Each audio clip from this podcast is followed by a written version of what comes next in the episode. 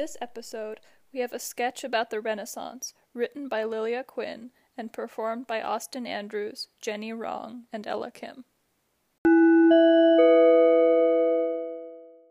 The outskirts of Florence, 1485.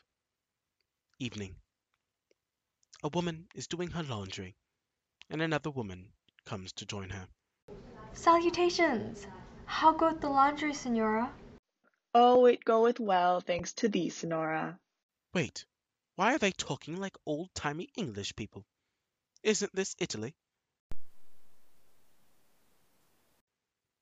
Okay, let's go with poetic license then.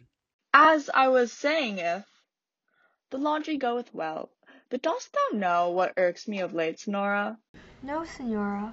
Well, Signora. Will you two at least stop calling each other Signora all the time? Well, Signora, as thou art a most honest and good Signora, I, another Signora, will tell thou what it is that irks me. Hast thou heard of this painting of Signor Botticelli of the Venus? Certainly, Signora. And do you not find it to be a crock of cow excrement? Why do you find it so, Signora?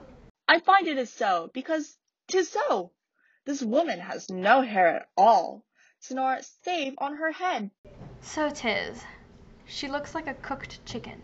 Where, may I inquire, did she get her ancient shaving cream and razors?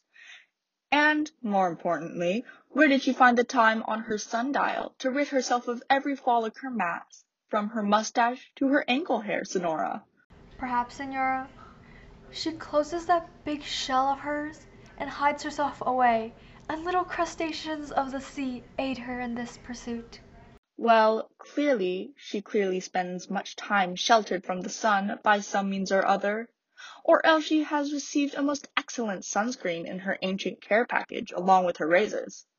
As you say, she has the skin of a cooked chicken.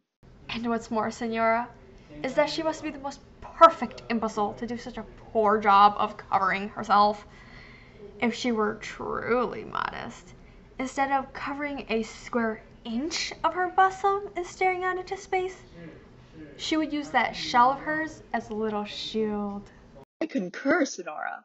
This imbecile painter thinks women should be idiot chicken folk who hide from the sun always. Unfortunately for him, we are not idiot chicken folk.